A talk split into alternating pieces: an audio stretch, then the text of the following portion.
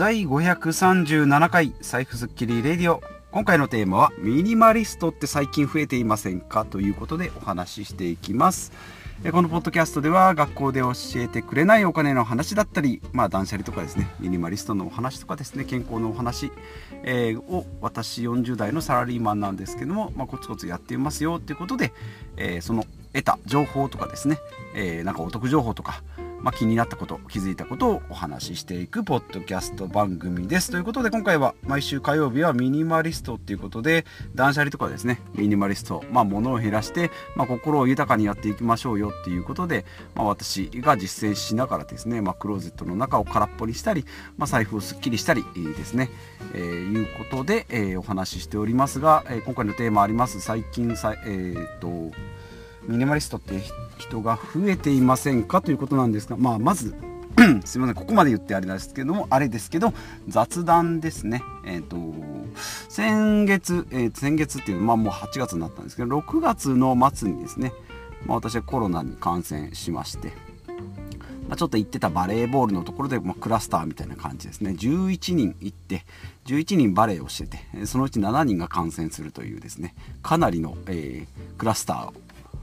が発生して、まあ、そこで、えー、まあ、ホテル療養したんですけれども、まあ、そこから1週間10日ぐらいですね隔離生活を経て、まあ、戻ってきたんですけどもそこからですね、えー、先月末ですね今度は家族が感染して4人家族のうち3人がですねで私はもう感染してるので、まあ、もしかしたら菌をも菌ウイルスを持ってるかもしれないんですけれども、まあ、1回かかるとですね1ヶ月2ヶ月ぐらいは PCR とかですね受けるとなんかまた陽性が出やすいと、まあ、出ちゃうよと。いうことなんでよほど調子が悪くならないと検査しないでねっていうふうに保健所の方から言われておりまして。でまあ今回もですね家族は、えー、3人4人中3人ですね、まあ、の、えーと、陽性になったんですけども私はですね体調は全然問題なくいつも通りですね朝はジョギングしたり、えー、しております。筋トレもしておりますのでまあ問題なく生活してるんですけどもまあ家族3人ですね、えー、陽性になったので私がまたですね、えー、自宅待機ということで、えー、まあ、5日間の自宅待機、まあ、土日金土日とあるので、まあ、今3日しております、え金土あ土日月か。で今日火曜日なんであと1日ぐらいですね、えー、まあ、自宅療養自宅待機した後、まあまた社会復帰できるかどうかですね、まあ、ちょっと今回今ですねかなり、えー、コロナの、え、件数が多いので保健所もですね全く連絡がないと。私の時はですね当日翌日当日の夕方にはですね保健所から連絡あったんですけども全然それがなかったのであやっぱり今混んでるんだろうなと保健所の人も大変なんだろうなということで、え、まあ、それを待ってる状態ですね、まあ、それの、え反応というか連絡によってはもしかしたら自宅待機が長くなるかもしれないですし、まあ、正直ですね隔離って言ってもですね1人1人だけが、えー、まあ、健康体で残りがコロナ感染者なので、まあ、一緒に生活していればですね、まあ、お風呂の順番を入れ替えたりはするんですけど、まあ、マスクはするんですけどね。とはいえまあなんかいろいろですねえー、まあ、トイレだとか、まあ、お風呂もそうだし共有スペースもかなりありますので、まあ、限界があるんだろうなと。まあ、なので濃厚接触者っていうのはま家族にま限定されてるんじゃないかなということですけども、まあ、これからもですね、えー、自宅生活が続くと思いますので、まあ、健康、えー、生活習慣ですね。結構乱れがちなんですけどもホテル療養の時はですねあれはあれできっちり生活本当にあの模範囚みたいなですね、えー、いいいいライフスタイルを1日3回の筋トレ等ですね、やっておりましてもこの辺もですね、今回の自粛期間ですねまた新しく見つけていきたいなと思いますけどもやっぱり朝とかですね夜の夜更かしと朝寝坊っていうのは、気をつけるようにしておりますので、まあ、この辺ですね、えー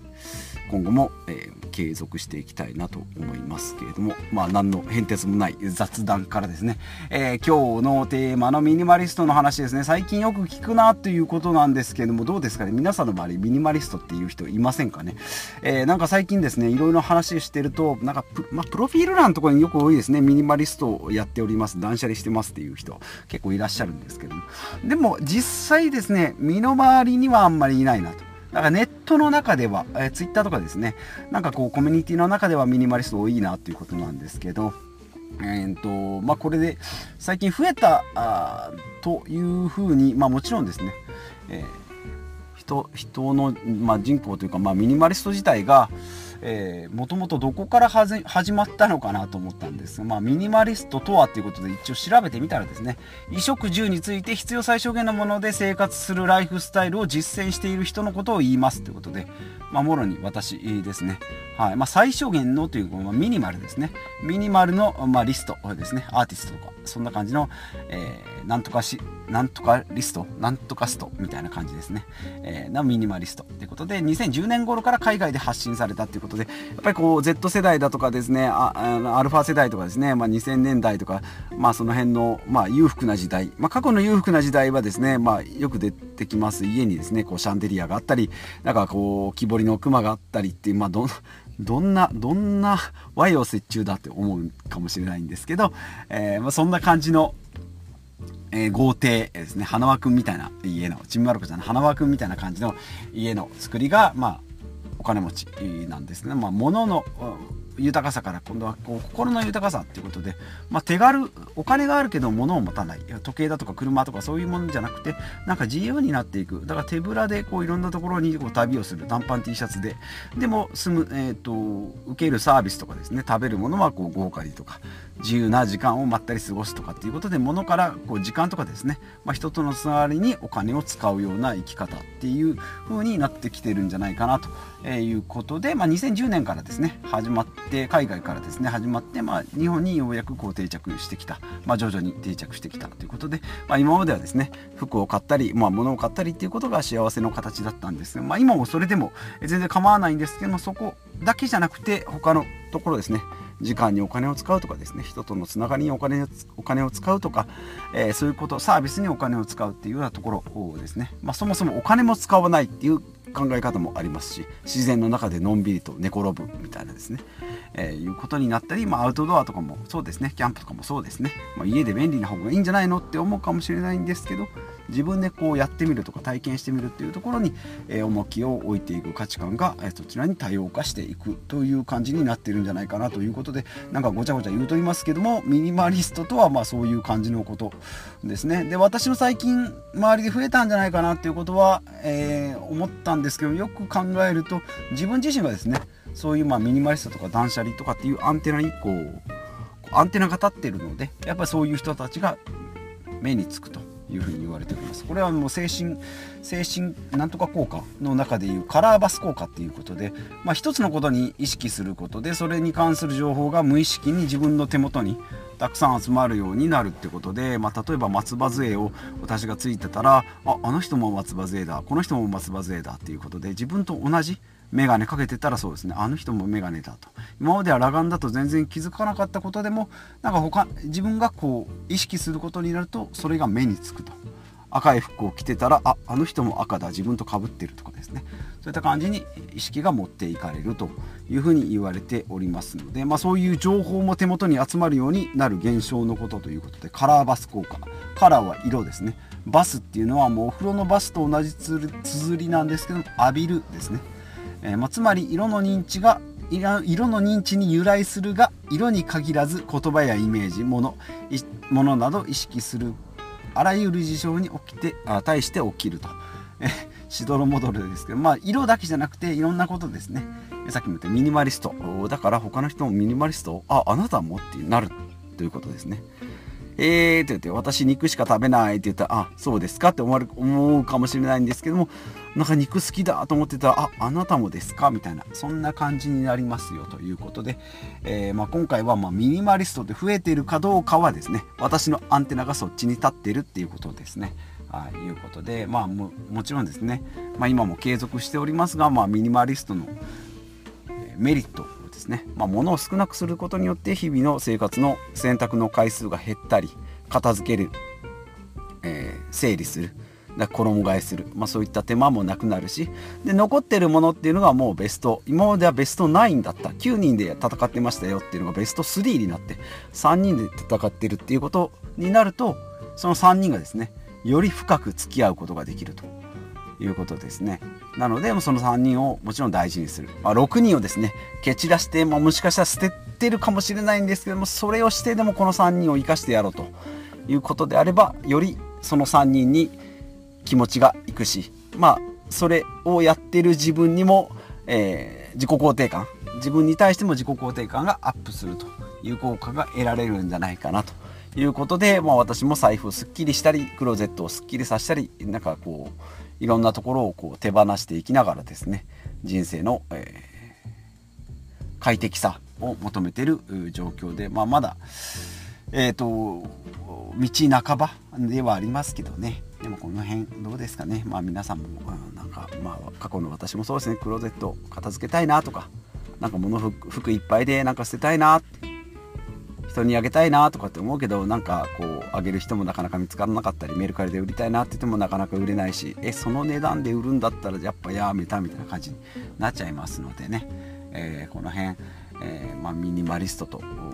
まあやっていくうちになんか自分らしいオリジナルの方法とかですねスタイルっていうのが見えてくるんじゃないかなと思います。まあ正解というか、まあ、ミニマリストこうですよっていうのはまあ白い部屋に机がポツン花瓶がポツンみたいな感じパソコン MacBook が1個だけ1台だけみたいなそんな感じをイメージすると思いますけどもそれじゃあ実際生活できるのみたいな。